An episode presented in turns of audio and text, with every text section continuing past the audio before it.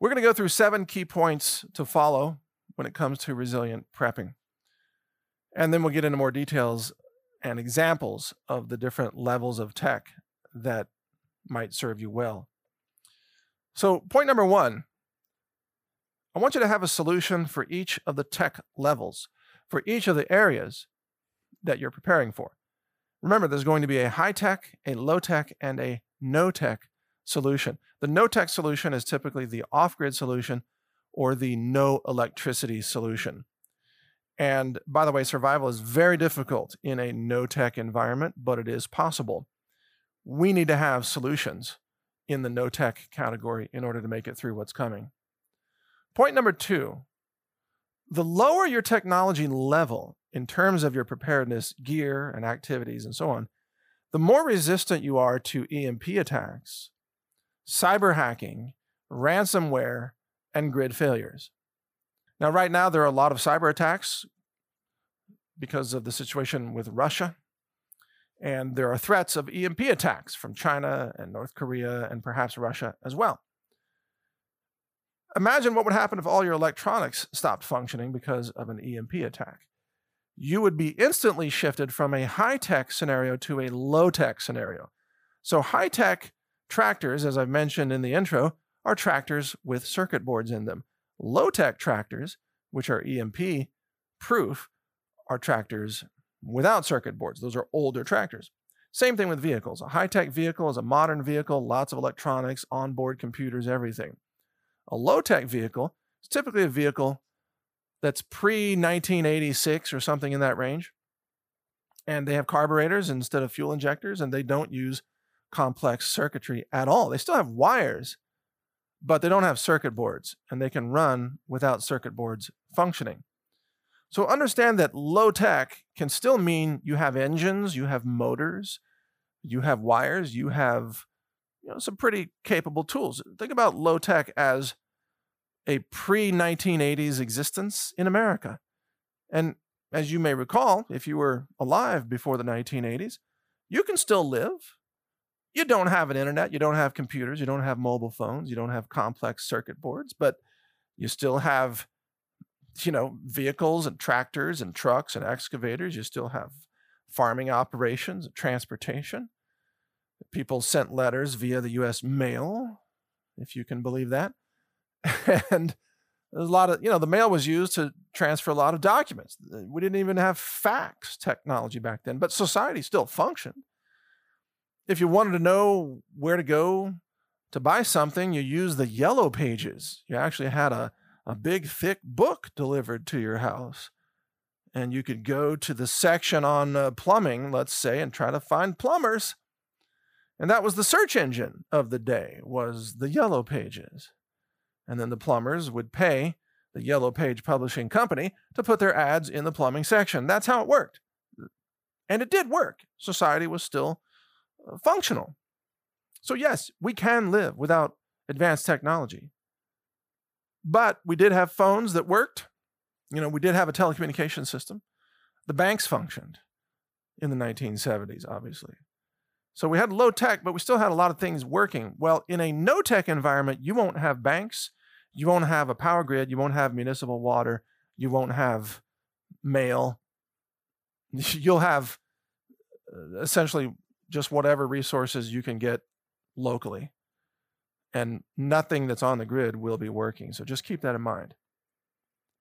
Okay, uh, point number three the lower your tech level, the more easily you can acquire parts or fabricate your own parts. And what I mean by this is if you have an old tractor, to use that example again, it's much easier to make your own parts for that tractor if you had to, compared to modern tractors where you have to get a new circuit board, or a modern HVAC system, you have to get a new circuit board, or a modern vehicle, you have to get the right part, and it's a very complex part. Oh, it's got polymers in it, and it's got exotic rare earth elements, and it's just, and it comes from China and is not available.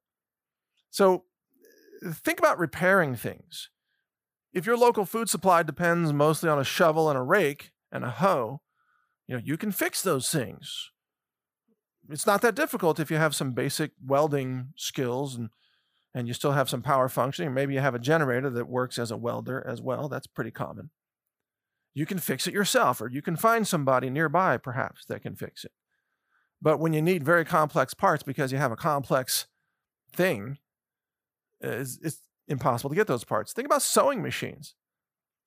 So I remember when I was growing up, my grandmother used to have a foot powered sewing machine on a table at her house. And I was always sort of confused by that. I'm like, why would you have a foot powered sewing machine when you could just have an electric one? Right? As a kid, I didn't understand resilient prepping. And uh, she kept the foot powered sewing machine. It's probably worth a fortune now. I don't even know where it is.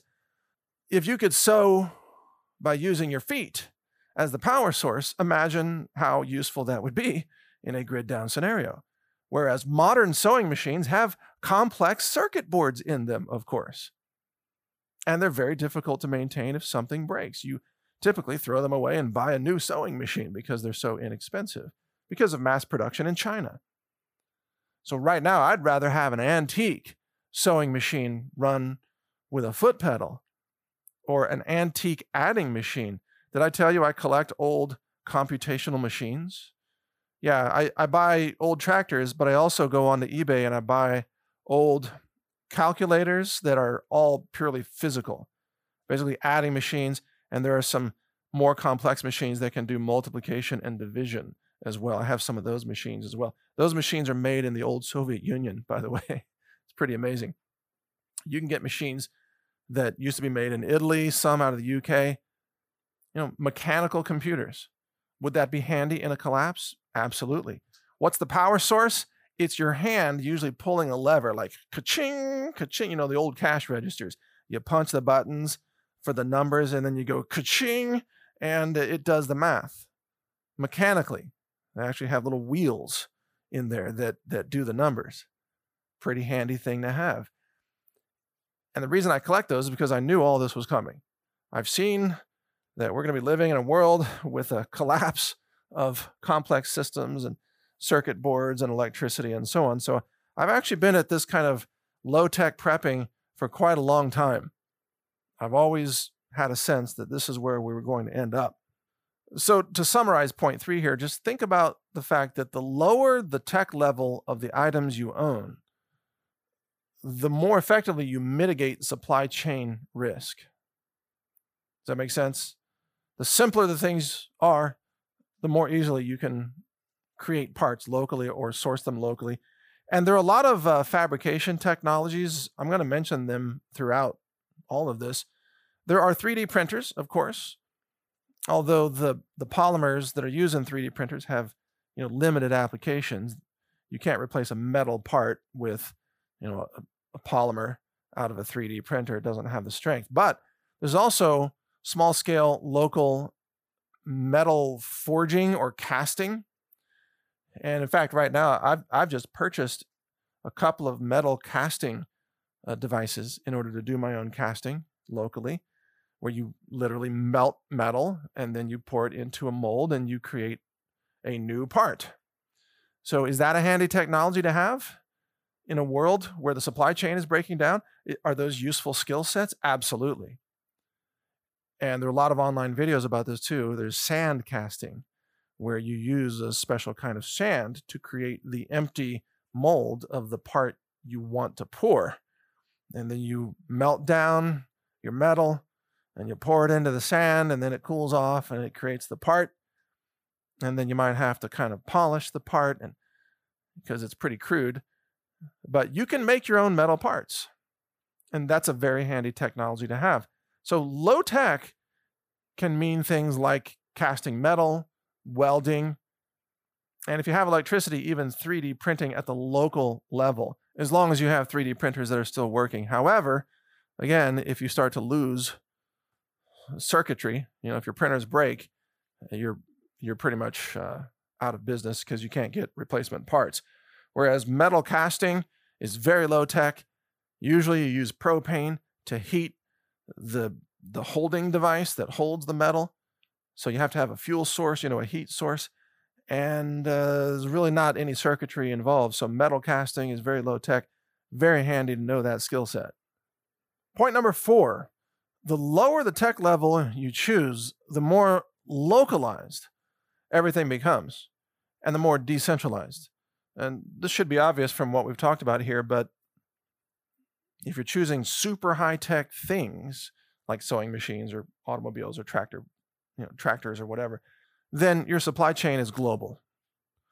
If you go super low tech, your supply chain can become domestic. You might be able to get everything you need from America, or you might be able to get it in your own community.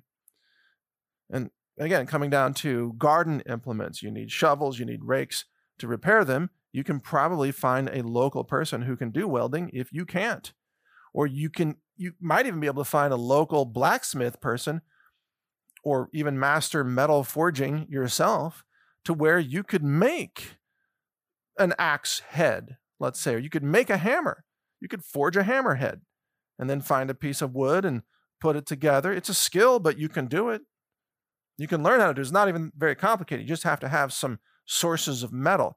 Oh, and that reminds me, everybody's saving all their metal that I know. Everybody in Central Texas, where people used to take their metal to go in and get recycled, and they would get like 50 cents a pound or something for a truckload of scrap metal. Yeah, that's not happening anymore. Everybody's sitting on all their metal because they know what's happening to the prices. Everybody's saving copper, like old copper wiring. Nobody's throwing it away. You might think, wow, these, everybody's hoarding. No, everybody's smart. They know what's happening. People are saving their aluminum saving old metal beams, you know, I beams and things like that. Anything made out of metal, everybody's holding on to now. Because you're going to need a source of metal in order to make the parts you need in order to survive in a no tech environment. This is one more reason why it's advantageous to live out in the country because in the country you have the space to store stuff. And if you ever wonder why some farms look kind of like a junkyard, it's not a junkyard. It's uh, an archive of raw materials, it turns out. If you have an old tractor implement or something that's rusting out in a field, someone from the city might think that's useless, but someone who lives in the country understands no, that's a source of metal. That right there, that's iron. Yeah, it's rusting on the outside, but we can melt that down. We can make new parts out of that. Yeah, it's, it's important to learn to think that way about all of this. Point number five I urge you to de automate your day to day life. Now, automation means high tech, it, it requires high tech. So, if you have everything automated in your home and in your life, you're probably using cloud based systems to do that or computing systems, but mostly people are doing it in the cloud, even reminders on your, your mobile phone. If you're automating your home, for example, you have a smart home which I think is a dumb idea, frankly. But a lot of people love their smart homes. And then sometimes when the internet goes down, they're locked out of their homes because their their door locks don't function. And some people love the smart cars like the Tesla cars. And then guess what happens when the Tesla servers go offline? Your car won't start because the car can't authenticate with the Tesla servers. And it will refuse to function. There are even tractors made by John Deere that if you stop making payments on the tractor, they'll turn off the tractor remotely because the tractor talks to John Deere in order to make sure that it is properly purchased and licensed and that it has the latest software downloads for the embedded firmware systems that run the tractor. Right? This is all bad. You don't want any of this in your life because it will all fail. You'll be sitting on a $200,000 non functioning tractor that was too high tech. And now the servers are down and you can't use it. Sure would have been better to have a, a 1973 John Deere, right? Like the ones that I have. So, everywhere across your life and for your preparedness, I want you to opt for low tech wherever possible. Start thinking about low tech solutions in everything that you acquire for preparedness. And low tech can mean that it still uses electricity. So we're not going to lose the power grid everywhere all the time. You may have outages, but you could still get some electricity when it comes back up. But low tech or no tech is the way to go. And remember, for every system that we talk about here, I want you to have a no tech alternative, such as a, a hand pumped water well, for example. That's a no tech solution. You have that set up ahead of time and you have to pump it with your hand, you know, just like old times. Maybe your grandparents or great grandparents remember the time when that was the function. You know, the term ice box for a refrigerator without electricity. You know how that used to work, right? There was the ice man that would come around and deliver ice, a big block of ice, and you put it in your ice box. And then the things that you have in there get cooler as the ice melts. That's why it's called an ice box. It didn't run on electricity. And yeah, you actually had an ice delivery man run around. That's what a job that would be. Ice is kind of heavy, right? Big block of ice. Can you imagine doing that today, running around delivering ice to people? Uh, it could happen again.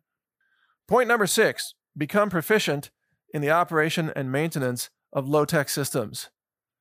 This is why it's important to own and use low tech or even no tech systems right now because you need to learn how to maintain them. You need to understand their operating principles, whether it's a tractor or a sewing machine or a vehicle or a carburetor or a stove, you know, a wood stove, a cook stove, a rocket stove. So you can cook food and boil water off grid.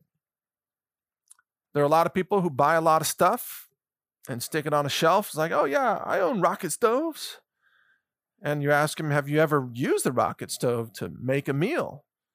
No, I'm just saving it for bad times, they'll say. And I understand that. There's stuff I own that I haven't used either.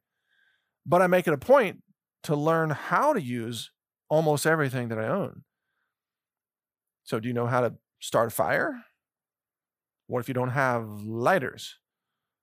how do you start a fire then? Do you know how to start a fire with a magnesium fire starter? Just scraping magnesium off, and then you scrape some sparks you know, and it lights up. Now you have a fire. Have you ever done that? It takes a little bit of hand strength to do that, a little bit of technique. Do you own magnesium fire starters? Because those are no tech devices. Magnesium fire starters, yeah, you want to stock up on something that is um, worth its weight in gold almost in the right circumstances? Magnesium fire starters. Because lighters, like Bic lighters, won't be around for very long because they're complex things, probably made in China, and those supply chains are going to break down. So this this is all I'm saying is whatever low tech and no tech uh, strategies that you're going to resort to, make sure you know how to do those things in advance. A lot of this is skills based. And some of this comes down to things like learning how to tie knots, learning how to use paracord. And tying knots you know something you can easily learn right now by just watching videos but that requires an internet typically unless you have dvds or something. You can go online and watch all kinds of videos about how to tie knots and you'll notice when it comes to knot tying if you don't use that skill a lot you lose it. Because there's some knots i've learned that i've forgotten because i don't use them every day so it's important to use the things we learn so that it becomes second nature and then point number seven it is important to understand the role of certain high tech solutions to help maintain low tech operations. And 3D printers is a great example of this. So, using a 3D printer, I can design and I can print parts that can help repair and maintain low tech systems. This is why I think 3D uh, printing is a really important technology for self reliance and resilience but you also need to either know how to use the 3D CAD software systems, which which I do. I spent some time learning those systems and designing a lot of 3D parts, and that is a skill. That that it's a that's a complex skill actually. Or you need to download a library of a lot of parts that you think you might need, so you have the digital files, and then hope you have electricity so you can actually do the printing, print out the parts, and so on. So, some technologies, some high tech solutions actually have a place in a low tech or no tech world. And it's going to be fascinating, I think, to see how high technology is adapted into low tech scenarios in the years ahead because we will have some level of functioning laptop computers that'll still be around. You know, people will have functioning uh, GPS receivers, for example, for navigation. There's going to be 3D printers. I don't know what else is, is going to be around. Maybe satellite phones, things like that. Uh, solar generators and solar panels and so on that can help you live off grid and in a low tech world. Uh, even a high tech water filter has a place in an off grid survival scenario. You know, a ceramic filter that took a lot of technology to create. They have a place. Or even a high tech welding device, uh, a welder or a TIG welder, MIG welder, I don't know, different kinds of welding. Those are high tech devices, but they have a place in low tech maintenance and off grid living. So think about those solutions. When you buy high tech devices, make sure that they don't rely on the cloud in order to function. Technology isn't bad.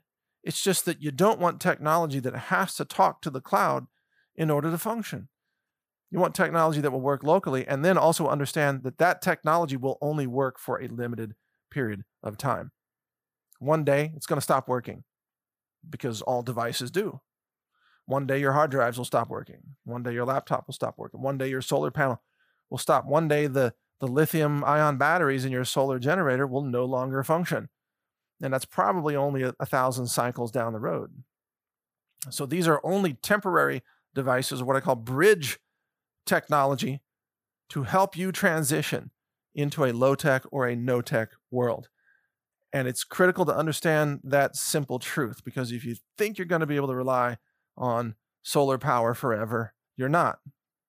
It's only temporary because the whole infrastructure that created that system, with all the mining and minerals and manufacturing and logistics and shipping and everything, ocean vessels, that whole system is collapsing. So forget about new solar panels. You're going to have to work with the ones that are still functioning here.